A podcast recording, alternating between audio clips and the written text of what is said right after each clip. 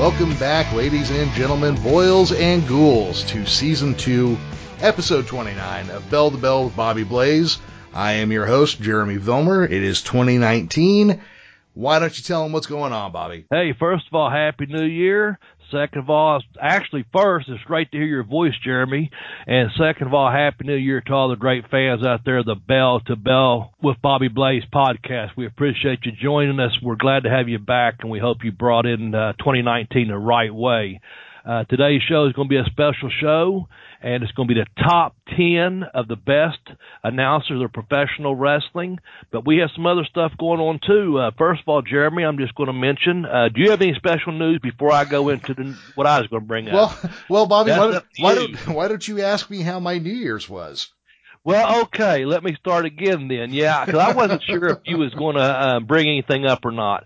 Hey, Jeremy, how was your New Year's? Well, Bobby, I had a fucking heart attack. How was yours? I stayed home. I spent it in the hospital. I want to encourage anybody listening right now, if you have been ignoring being told you have high blood pressure or that your parents had a heart problem at about your age, you need to take it a little more seriously. Otherwise, one day you're going to wake up, think you have to poop really bad, and then about an hour later realize you're having a heart attack and need to go to the hospital. It was a rough couple days. I had 2 stents put in my heart, but I'm feeling a little bit better now. Well, take your medication, get better, and hopefully you'll be up and about and feeling 150% better real soon. So we wish you to start this new year off. We don't want to lose you right away, man. We want to do a whole season of 2019. We got this whole second season to get through. So stick with us a little bit longer, and I'll try to do the same. Because you know my saying, because I put a picture up, and I'm just trying to outlive a few more people, including myself, man. So, exactly. You know, and I know you're younger than me. But glad to have you with us, man. First of all, anything else about that other than take care of yourself? That's pretty much it. You know what it is that I get done, I get out of the hospital, and one of my aunts tells me, oh, yeah, well, you remember your dad had a heart attack at about your age. And I'm like, no, I don't remember that. And that might have been helpful to tell the doctors that while I was in the hospital. Yes. Because the whole time I'm there, they're like, well, what illegal drugs do you use? And I'm like, none. I don't. And they're like, heart attack at 45. Okay, no drugs, whatever you say there, buddy. Yeah. That's kind of like the Ozzy Osbourne question when he went to the doctor. It's better off to ask me what I haven't done than what I have done. But since you are drug-free and clean, it was something hereditary. So yep, glad they got it corrected, though. So so glad to have you here with us in 2019 on the Bell to Bell with Bobby Blaze podcast. So if number one, first of all, I just want to say, if you haven't, you probably will be watching the replay back of because it's already taken place. The New Japan Pro Wrestling Kingdom 13 took place. Mm-hmm. I guess they had a big crowd. Record-setting attendance as always, and I watched some clips here and there. I usually wait a couple of days. I can't remember exactly what day they play it back, but I usually watch it a couple of days later anyway. I think it's usually around January 8th somewhere. That's Elvis's birthday, by the way, and we're not working on January 8th. No one works on King's birthday. So everyone's got that day off if you want it off. Oh. Which is going to lead me to bring us to some other news. The All Elite Wrestling, Cody Rhodes and the Young Bucks are a part of that. They're having a big announcement on January 8th. Tony Khan, that's going to be in Jacksonville, Florida. Tony Khan has put $100 million of his own money into it, supposedly. I guess Cody is the VP, the Young Bucks are executives, and Brandy is the marketing director of the brand, I guess, is what I've read. There's a really good article in Forbes magazine that looks pretty legit. I think you've read it. And the event that they're going to do next is going to be called Double or Nothing, kind of play off the all-in. So mm-hmm. Let's see what happens with this All Elite Wrestling. It looks like they're going to be serious, and we'll have to see if they're going to be a contender, and up the stakes with everything that's going on with the NWA and all the other stuff, and I'm going to say something about that as soon as you finish up. Anything you got to add about New Japan or with the All Elite? I have said, I mean, we've been doing this show for 6 months. The entire time I think I've been talking about how my excitement over the NWA title being taken as a serious world champion, coming back, or championship, and coming back to these indie promotions. It appears to me that people are honestly ready to throw some real money into opening a new wrestling promotion to contend with the big dog. I am excited, and Bobby, the other reason I'm excited, a book you and I have both been reading called Death of the Territories during this holiday season. We are seeing, you and I are reading the book that shows how the whole system collapsed, and we could be watching the new phase of a whole new system of small independent promotions springing back to life happen right in front of us. Yes, and let me say this, okay? Mm-hmm. And you don't know this, so get ready. Okay. Because here you go. Well, I'm just going to tell you, I just made a contact a few minutes ago prior to going on the air because I saw an ad. I knew this was going to take place on February 23rd. The NWA, the company that I know around this area called FTC, Failure to Conform, okay? They're having a big show on February 23rd. They're bringing Nick Aldis in. If he's still the NWA champion, he's going to be wrestling Shane Strickland in Ironton, Ohio on February 23rd. And FTC, who I got invited to their Christmas party, and I know they put a thing up that the NWA title has never been seen defended in this area before. So I shot them a note. And I'm going to tell you what, I have personally wrestled for the NWA title 3 times in my life, twice against Dan Severn. Once in Charlotte, once in Knoxville. And yes, the NWA title has been defended in this area. I'm speaking of the Huntington, Ashland, Ironton, Tri-State area. This is a shout out to FTC.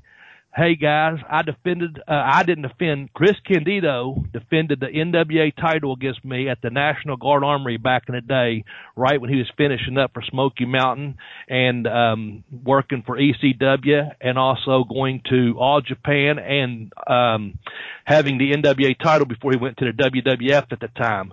So if you can use that on your fucking show when you bring in NWA champion, if he still is the champion at that time, Nick Aldis, to defend it against Shane Strickland, I'm going to be at that fucking show because I want to see this. I'm getting excited because, Jeremy, you're the one who originally turned me on to Nick, and I'm hoping to go over, if nothing else, shake hands with all these great men, and these great performers, these great wrestlers, and this will be a small part of that show because my day has gone, and it has come and gone, but I wanted to bring to them, and I wrote them a quick note, and they shot me back. So we can definitely use that as history because it is.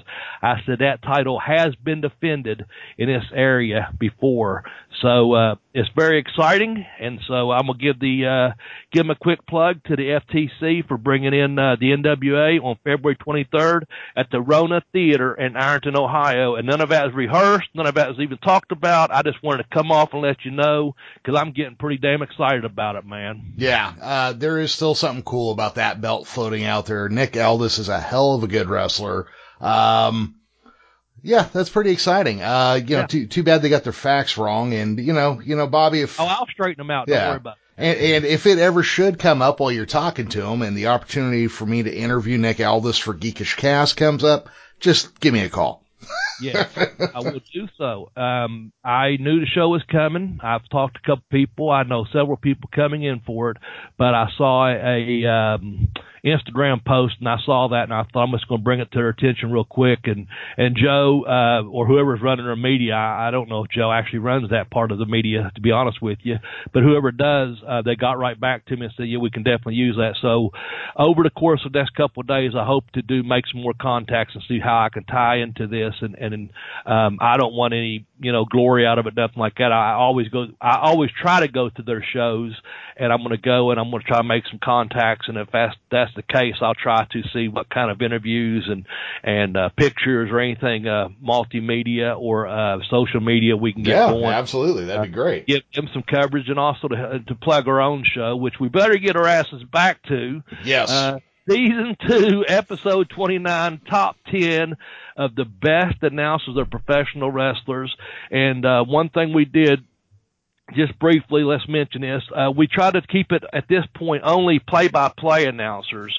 So we've got several things in store. We had about 4 3 or 4 ideas for the podcast, but there was a good reason as to why we are doing the best announcers of professional wrestling.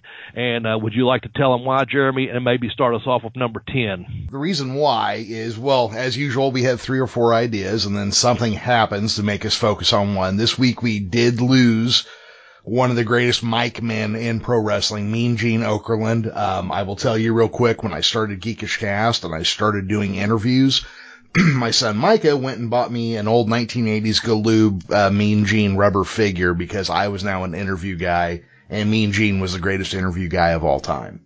And he still sits on my shelf where I keep my microphones. Right on. That is one that I you know, when I was a kid, and I had just started watching wrestling, and you were seeing Mean Gene on his way out on the AWA and on his way in the WWE. Mean Gene is probably the most important stick man in history, which kind of gets us to focus in on who are the important announcers in pro wrestling. And we're going to start with our number 10, who is a personal favorite of mine, Bill Mercer from WCCW.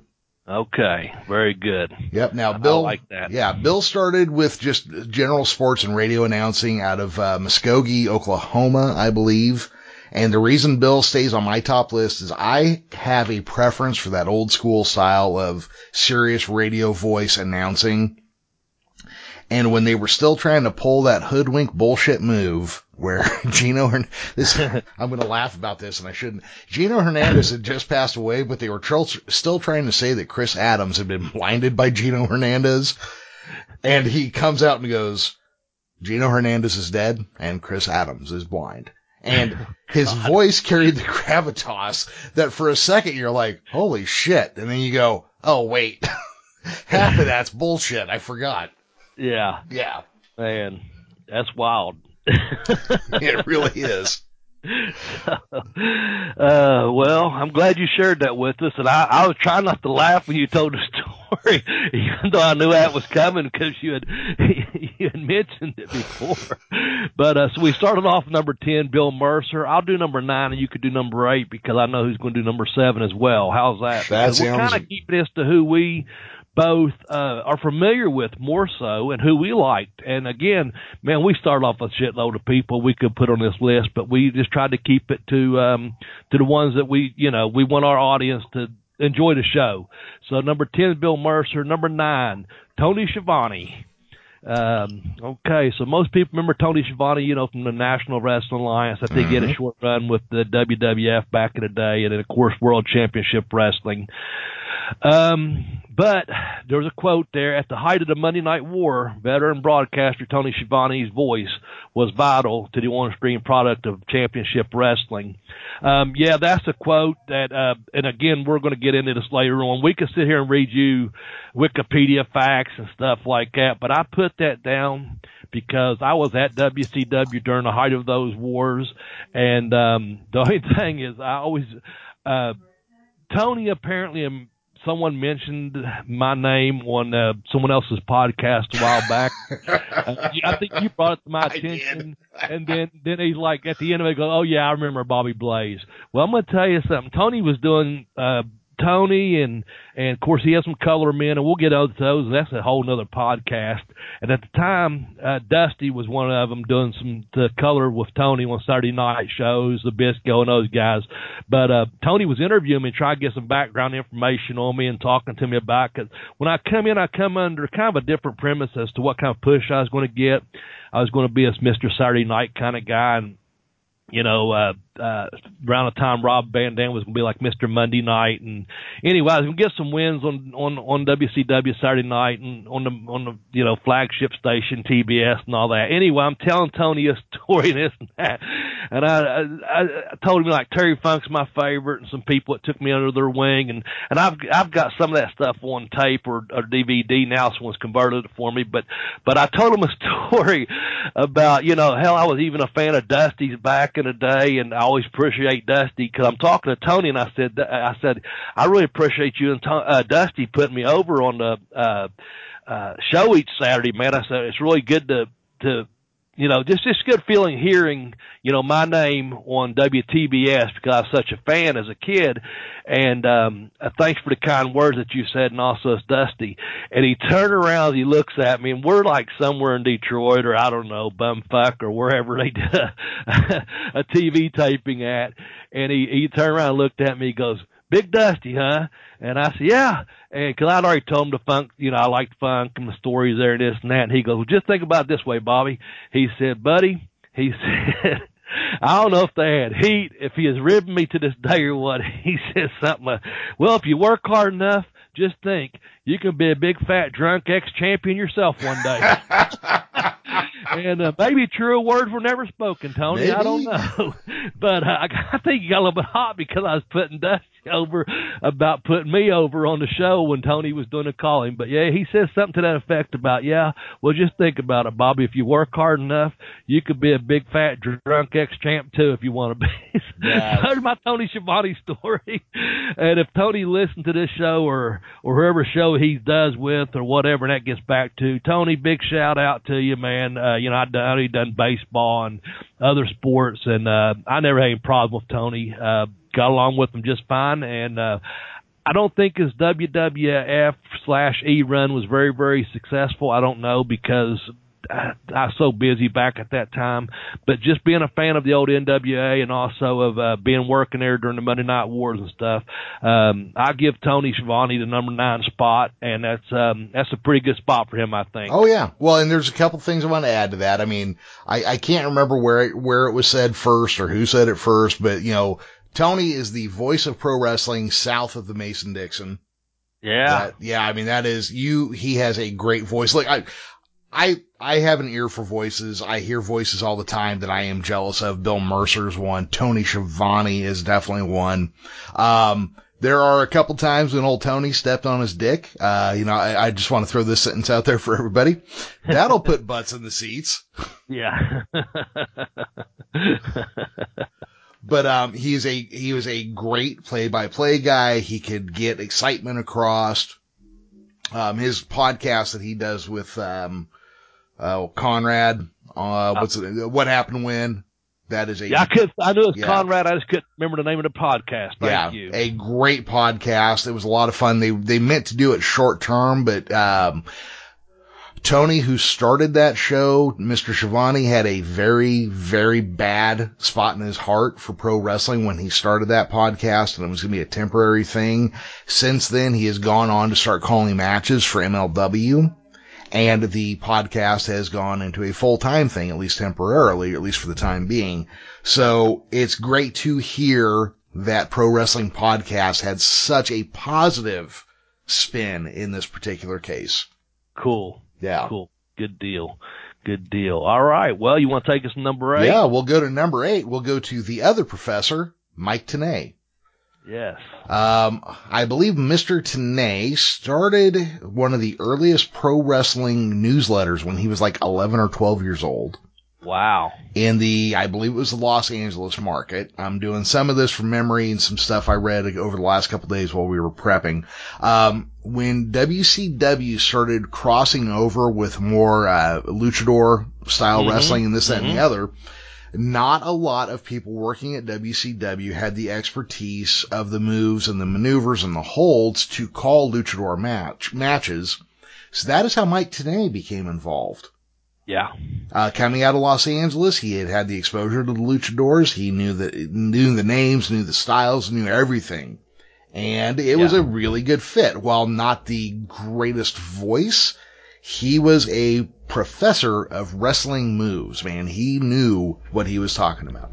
Well, not only that, Mike Tenay also knew professional wrestlers. And I have nothing but respect for Mike. Like you, I think you called him the professor there. Mm-hmm. When I first came in, he called a couple of my matches when I come into WCW, and he stopped me one day, and we had a very nice chat. And unlike Tony, give me the best of luck speech there about what he said. Mike said, "Bobby," he said, "I just want you to know," he said, "I'm fully aware of you and who you are, and that you were the former Smoky Mountain heavyweight champion." He said, "But you know what?" He said, "I can't mention anything any of that stuff on the air about you. He said they just won't let us mention other companies, especially Southern wrestling companies. Mm-hmm. And we just had a really nice talk, and I think it's probably one of, other than a hello, here and there and a handshake, is one of the first times you're busy backstage with production. You get there so early, and a lot of stuff's going on, but he kind of filled me in a little bit about my career. Of course, obviously I knew about, but I was surprised he knew about.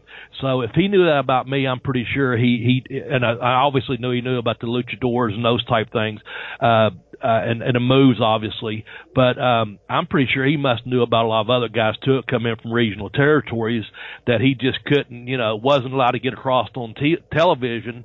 And but he did take the time and was courteous and professional enough to sit down and talk to me and fill me in on some things. He knew about me, but he has to cut this way and that way on the television. So I'm sure he's done it for several other guys. I know he went on to work for Impact and do some, a lot of different pay-per-views and whatever. But I, like you said, maybe not the greatest of voices, but knowledge. I think the man was very, very deep in wrestling moves. Like you said, the luchador moves and names. But not only that, he also knew a lot of independent guys, and he knew their names and where they had come from and things they had accomplished in other territories. And for that, I have a lot of respect for Mike Tenay, because, again, he took the time to shake my hand in a very busy time. I was there, like you said, I was there during the Monday Night War times, and this would have been around early 97-ish, late 97-ish, early 98-ish. But, what a great – and he was also a very nice gentleman. I'll say that. He was a very nice gentleman. So anything else about Mike before we move on to number 7? Well, it just that, you were talking about his knowledge of the wrestlers in the business. I did come across a piece that back in the days before videotape, he would audio tape wrestling matches and trade those with other people. So he was definitely a guy who was searching for more information, more matches, more wrestlers early on. Apparently he quietly retired about a year or two ago from wrestling. Okay, I was wondering about that. Yep. I hadn't heard anything. Of course, I don't watch a lot of updated stuff anyway. But I hadn't heard his name thrown around, so that does make sense to me. Yeah, and he like a lot of people in pro wrestling, he has a podcast, but it's not about pro wrestling. He's got a podcast called Professor Vegas, which talks about sports betting. Oh, cool. Yeah. Well, hell, he's pretty. That's something I need to listen to, maybe. Yeah, maybe. So I don't know. Okay, we'll move on to number 7. How about that? Let's do number 7, man. Number 7. I don't know if I've ever met a nicer man in my life. I can honestly say that he was such a nice guy. Bob Caudle. Bob Caudle, man. He was the many, many years the voice of the NWA. He started with Crockett Promotions. I know it was in the late 50s for Crockett Senior. He worked all the way through the 70s, the 80s. Mm-hmm. He was the voice of the Mid-Atlantic Championship Wrestling. Hello, wrestling fans, and a sign-off. That'll do it for this week. We'll see you next week, and until then, so long for now. And he called the viewers fans, and I think that made, and I grew up. I didn't get to also grow up watching them. I got to, when I got to my late teens, early 20s, we started getting that Mid-Atlantic and in syndication. And I got to become a fan of his because he did draw you as a fan. As a viewer, you was his fan. And I got to work with him at Smoky Mountain Wrestling, man. And that's why I said, I don't know if I met I always say Bobby Eaton, one of the nicest people you ever meet in professional wrestling. Bob Caudle was such a professional and such a nice man also.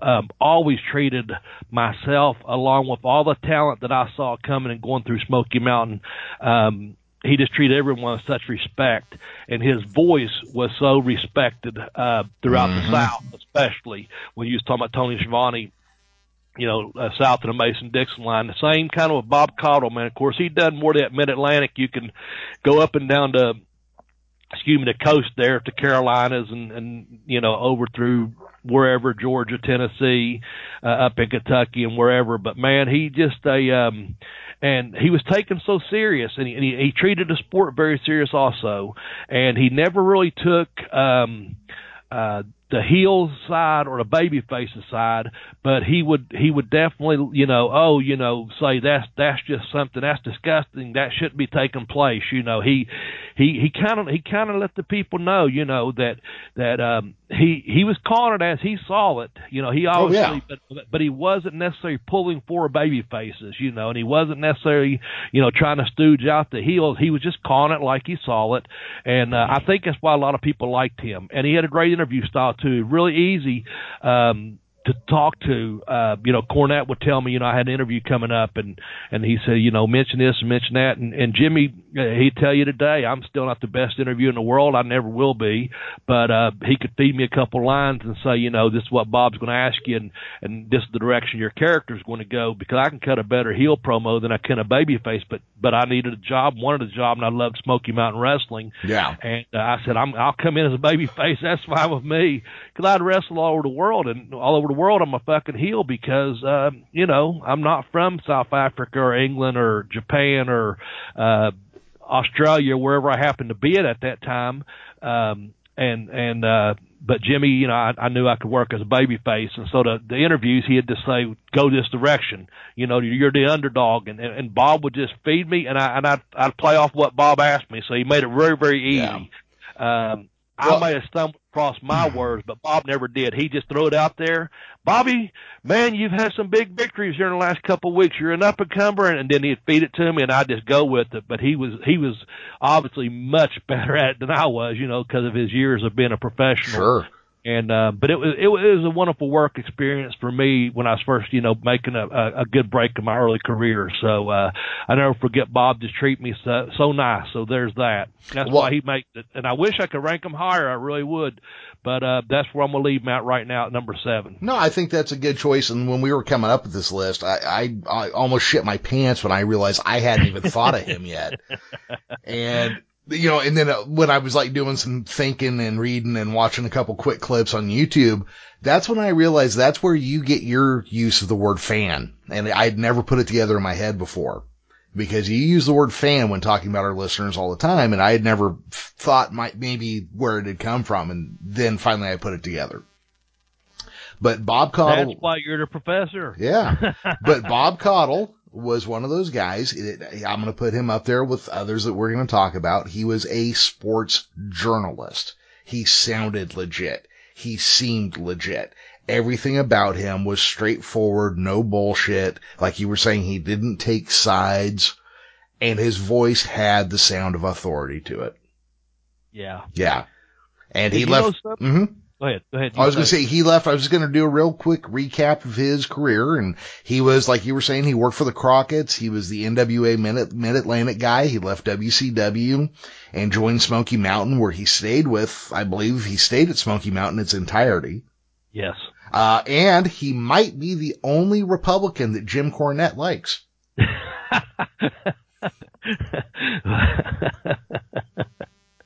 that's can't top that, man.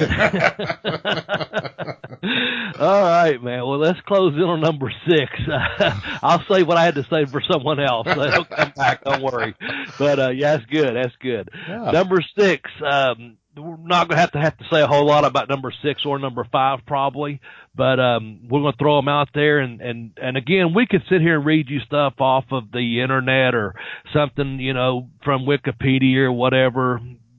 And we're not going to do that. A lot of times we just go by the fly. I mean, I can't make up a Tony Schiavone story and you're going to see it on his Wikipedia page, So right. I can't tell you the Mike Tenay story with, I've read it on Wikipedia. So anyway, the next one's number 6 is Vincent Kennedy McMahon, Vince McMahon. Yeah. And the first time I saw Vince McMahon was 1979. I'm probably giving away my age, but I was about 15 years old, and I was in Baltimore, Maryland. I know I mentioned that a lot on this podcast. I went up there and spent a summer up there. And, of course, on the East Coast, they had the Capital Sports, and they did the Baltimore Arena, and they did the Cap Center and places like that.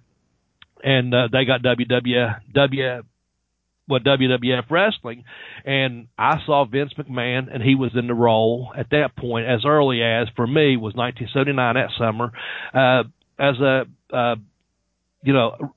announcer, and so that was my first experience. And I saw him interview. I never will forget. Ted DiBiase was there, and he was way before his $1 Million Man. Andre, also handsome Jimmy Valiant before he was the Boogie Woogie Man years later and things.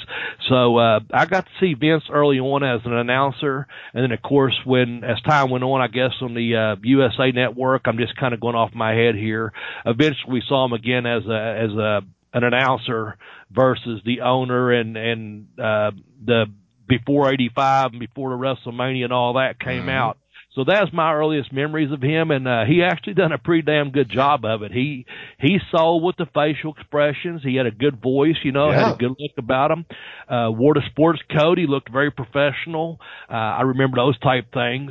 So number 6 is Vince, and I'll let you go on and tell a little bit about what you think. Well, yeah, and I was going to say, younger listeners, younger fans of our show will not remember a time that you watched Vince McMahon on TV but did not know he was the owner of the company. Yeah. He was actually pretty austere in keeping that shit under wraps. He was a guy who would come out, call matches, and like you were saying, when Vince McMahon was young, he was a guy who worked out all the time. He ate well. He was young. He was handsome. He was big and strong and powerful. He had a great voice. He could communicate clearly, which is not a skill all of us have. Like, I struggle all the time to make sure I'm using the right words. He can just roll right off of his tongue with exactly where he wants the story to go, who he wants you to cheer for. And he had the ability to communicate that with passion and professionalism and enthusiasm and get those angles across probably better than anybody else. And then him secretly being the owner of the company only helped put that over that much more. Yeah, I agree with what you said 100%. That was well worded. Vince would be proud of you. Yeah, I'm sure many of our regular fans listening right now are going, did somebody kidnap Jeremy? What the fuck is going on here?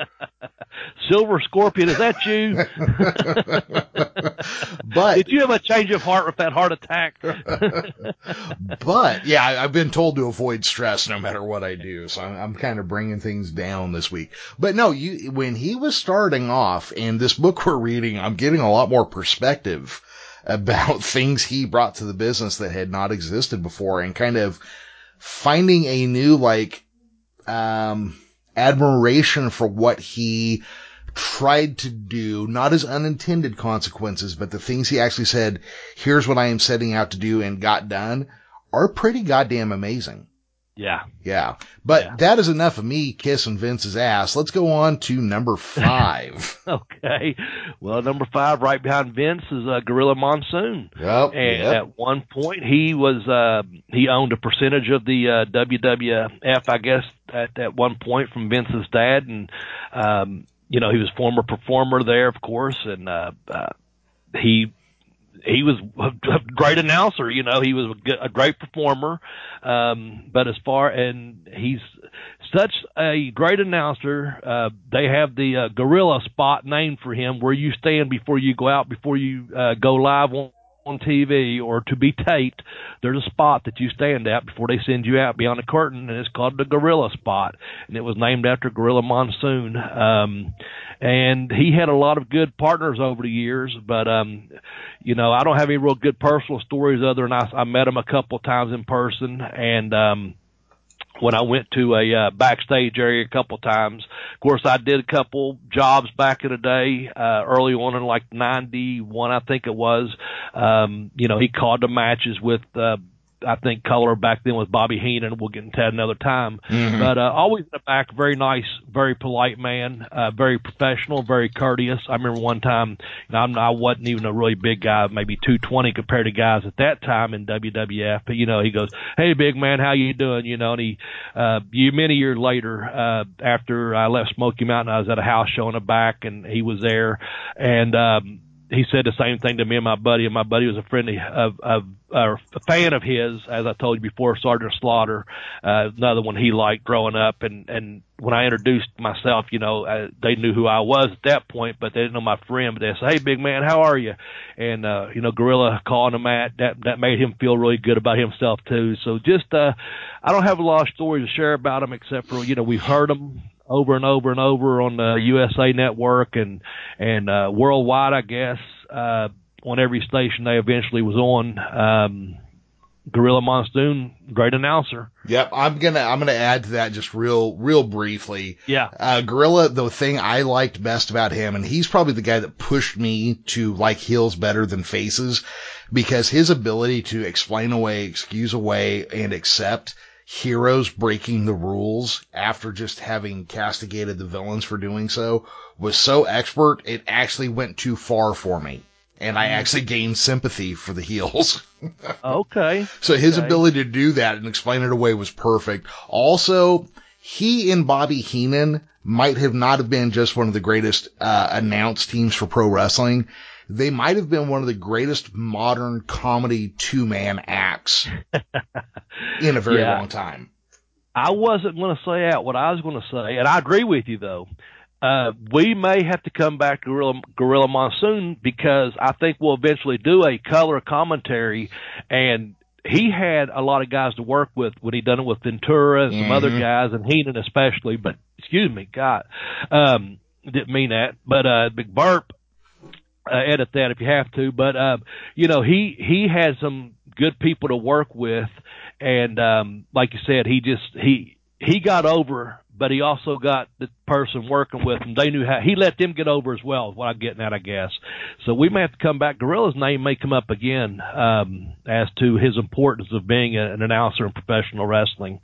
So just kind of throwing that out there. Like, and I think we actually, let me say this too, we kind of did the we both kind of had a Bobby Heenan out there, and we decided, you know, again, we'll kind of retread back on this in just a moment, but we kind of said, you know, let's do announcers, not color men, you know. So that's why we're going with just at this point professional wrestling announcers. So I'll just kind of leave it out there until we jump down a little bit. How's that? Yeah, that sounds good. Okay, but I like that. Yeah, him and Heenan, that was a good team. I have to agree.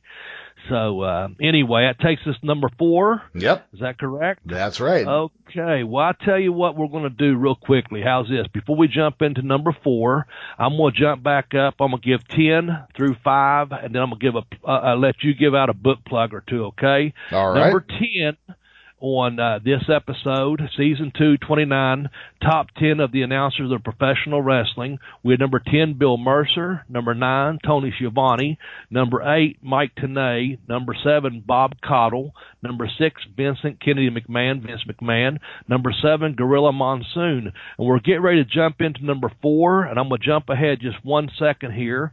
Number 4 is going to be Jim Ross. And before I say anything else about Jim Ross, he's got a book, and it's called Slobberknocker, and it's out there and it's available on Amazon. And so Jeremy's going to tell you how to help our podcast out by going to a couple of tiny URL links to help pay for our podcast. And with that said, I think this book of the week will be Slobberknocker by Jim Ross. And also, Jeremy, just kind of take over and tell them how to help support our show, and we'll go from number 4, 3, 2, and number 1 on our list. The top 10. All right, so everybody, you can go get JR's book, Slobberknocker, by going to tinyurl.com/BBJimRoss.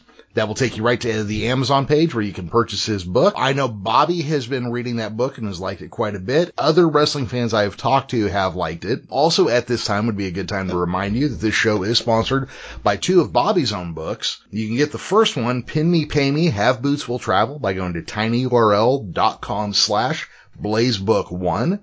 You can also get I Kicked Out on 2, The Education of a Wrestler, by going to tinyurl.com/blazebook2. That will take you right to the Amazon page. You can pick them up right there, digital or physical copies. They are great gifts. If you are wrestling fans who have not read it, there are a lot of great stories. Bobby is a guy who's been in the business and around the business for a while and has met people and has great shit to share about all of them.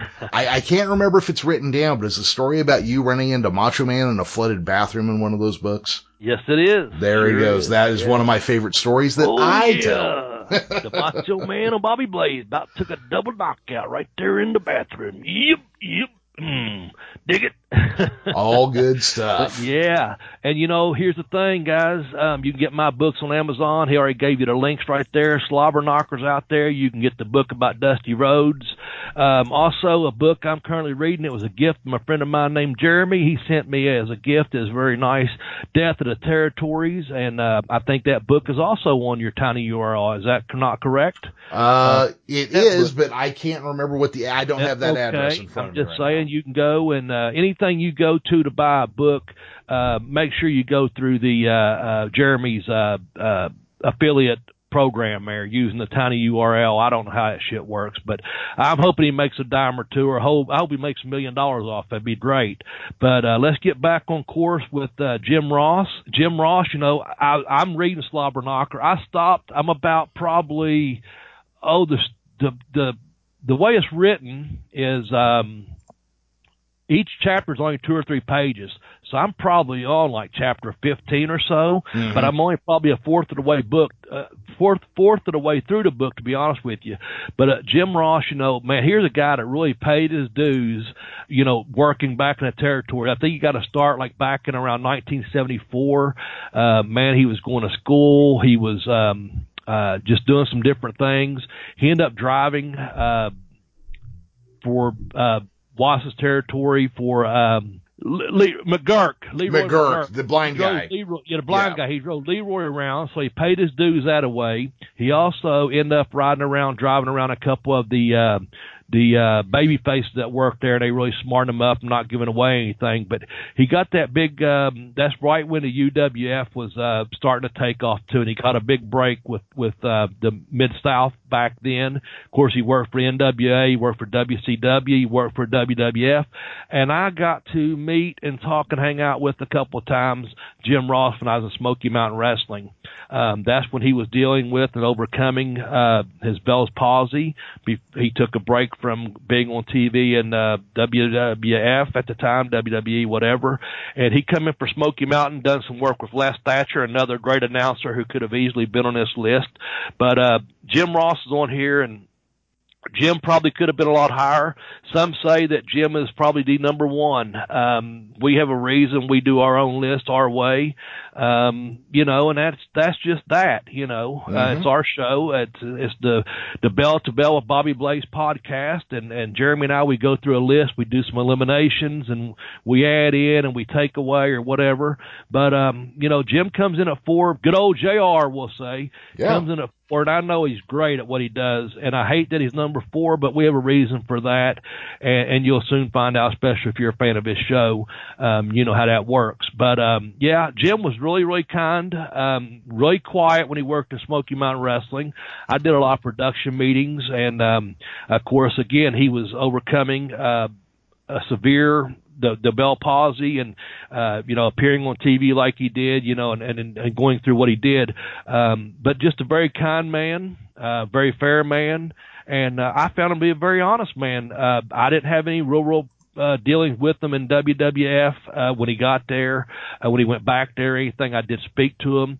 Always complete gentleman, but you know, I never had the opportunity to try out after that with them, but I did talk to him and was in negotiation with him at one point. It went the opposite direction with WCW, and I think it was best for me. But while he was in Smoky Mountain, what a complete gentleman he was, and a professional, and everyone knows what a great announcer he is. And I think, I would imagine, I could be wrong, but I would imagine he just done the New Japan Pro Wrestling Wrestle Kingdom 13. I would imagine he done that this weekend, if I'm not mistaken, and I think he might be in negotiations to work some for either the NWA or for the All Elite Wrestling. I'm not sure, because I know he still does some work for WWF as well, so, or WWE. And that's all I kind of got to say about Jim, but good old JR. Yep, so, my knowledge of Jim Ross definitely started with the UWF.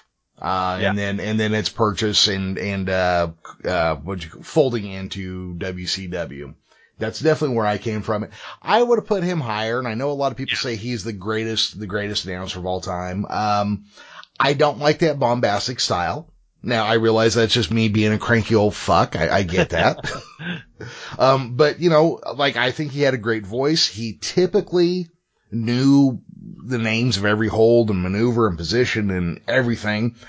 I just don't like when you stop calling the match to scream out the name and the move 5 times in a row. Yeah. Hurricane Rana, Hurricane Rana. It just doesn't do anything for me. Now, that being said, you'll notice that he made a living calling matches, and I'm sitting on my ass in a home studio. You know, no, he's great. Good old JR is great, and he could have been up higher. I don't think he could have been up any higher on our list than the next person. Can I go ahead and say that safely? Please do. Because here's where we're going to go with this. Number 3 is the reason we're doing this podcast in honor of announcers is because, as you called them, the greatest, stick men in the business, maybe? Yep. Mean Gene Okerlund. And as Hulk Hogan said, it was the best partner I ever had. We never rehearsed or did anything scripted from a writer. Gene would ask me, hey, big man, what do you want to do? And I would always answer, just follow you, brother. And it worked. And as Ric Flair called him, you know, mean by God, Gene. So we're kind of doing this. We had several to start with, podcast ideas. And with his passing, may you rest in peace, Mean Gene Okerlund. You were great. Someone asked me on Twitter, and while I'm speaking of Twitter, follow Jeremy at the Geekish Cast. Follow me at Bobby Blaze 744, or follow our joint account, which Jeremy does a wonderful job of, at the Bell to Bell Blaze. Those are all on Twitter, but someone asked me if I had any Mean Gene stories, and I really don't have a lot. He was in WCW while I was there. I spoke to him a couple of times. A lot of those times were about 6 a.m. at an airport bar. So it was one of those things where you just come in, and everyone's tired from the day before, and you have an early flight, and you come in, and someone's down the hallway, someone's trying to, you know, you're trying to get to this next little area, and there's a bar along the way, and you might have 2 hours for a flight, and you're there, and you go in, and someone may either be finishing up from the night before, coming in from one of the local establishments or the hotel, and airport's just opening. And I never really sit down and had a drink with the man, but I'd always shake his hand, say hello to him, and many times that's where I saw Gene at, was at the airport following one of our TBS or Turner Broadcasting Network television programs, if that makes sense, whatever I'm trying to fucking spit out there. So I didn't really get to know him that well or anything. No real funny stories about Mean Gene, other than he was always one of my favorites because, man, he was out there and he was with Friday and Kamala. Oh yeah. There. Jungles and fuck, he done everything. He was interviewing Andre to Jake to every fucking person in the wrestling business. That man has had some kind of interaction. And I'll let you, because you had the story at the beginning. You just go on from there. How you have your stuff, Mean Gene Okerlund, and while we're doing a show in honor of him. Yeah. So, well, Mean Gene was always everywhere. He was in the AWA when Hogan got hot before he jumped. He was at the WWF while Hogan was hot, and he was at WCW when the NWO was tearing up the whole fucking planet. Yep. Mean Gene was everywhere. He always got the great interviews. He was always funny, even as he started to age and maybe wasn't the hippest of cats in the company. He was still able to turn phrases, and his timing was good. And to me, one of the funniest thing ever was when DDP went for the self high five and Mean Gene tried to get in on the action and missed the high five. And, and his disappointment carried the rest of the moment. That's pretty good. Yeah. That's pretty good.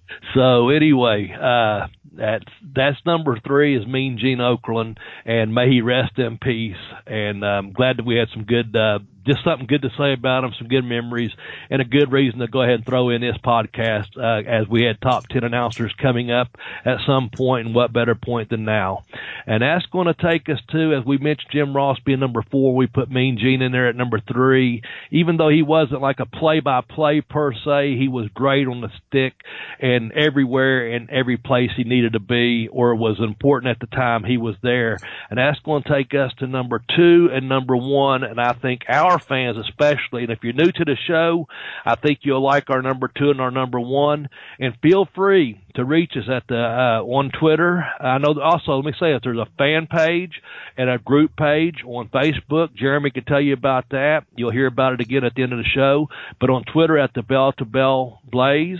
On that, you can hit us up at BBBB, and you can give us our, you know, what your top 10 announcers are.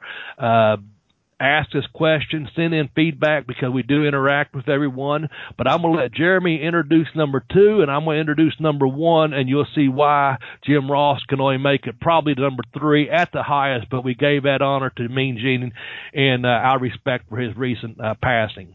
So, Jeremy, who's number 2? Well, number 2 is Gordon Solie, the Dean of Pro Wrestling, and I will supplay anybody who says otherwise. There you go. Yeah.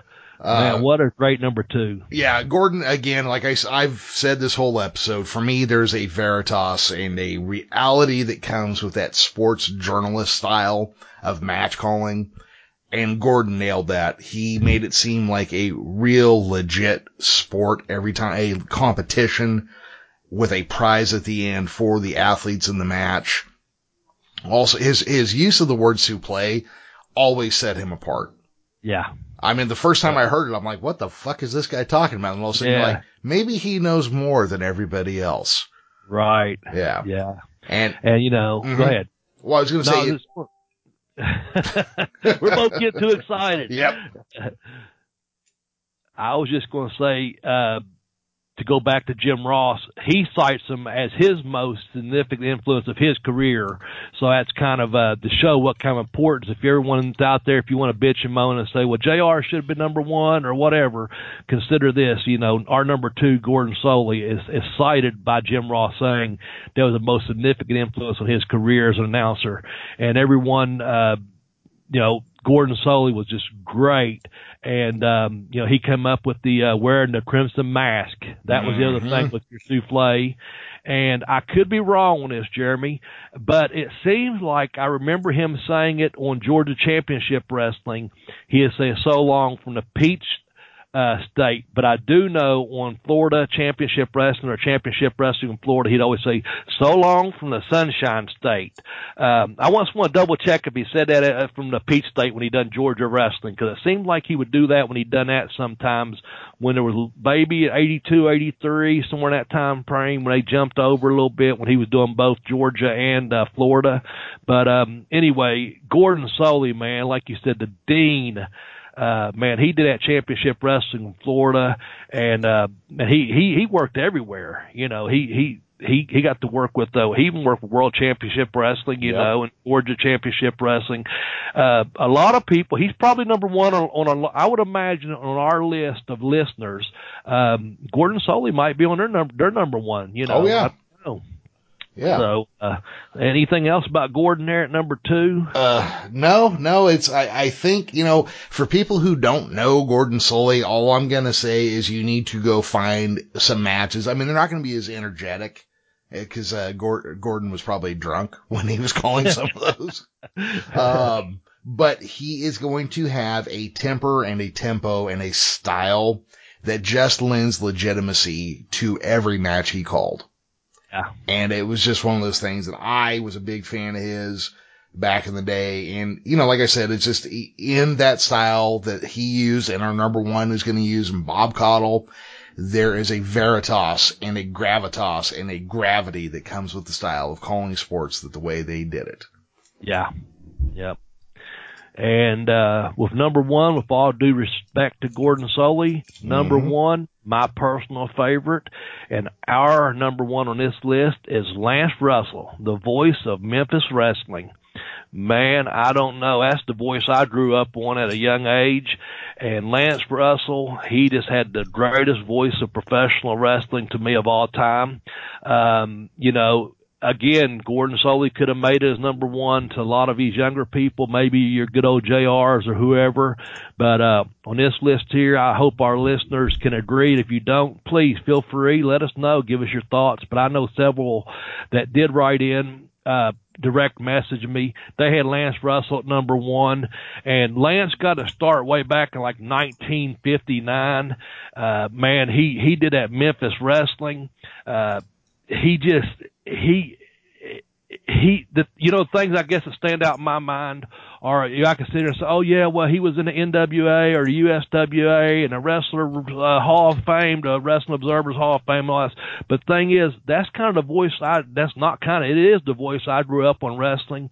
And the way he called it, just that he live announced it, you know. Mm-hmm. I call it the Memphis tapes, even though I'm saying that, is because by the time I saw it, it was on tape delay. We got out of Lexington, Kentucky. But they shot that live for like 40 years in Memphis, Tennessee. Right. And, man, it just came across. And he also did the live matches at Tupelo, Mississippi.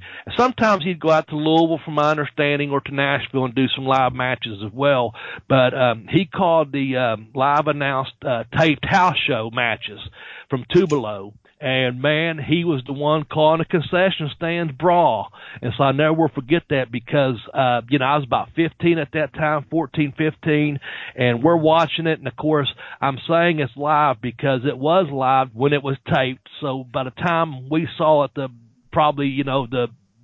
maybe a couple hours later that day or whatever, when it took place earlier or the night before, man, you talk about believability, and we've talked about that concession stand brawl, but just his voice of getting that over.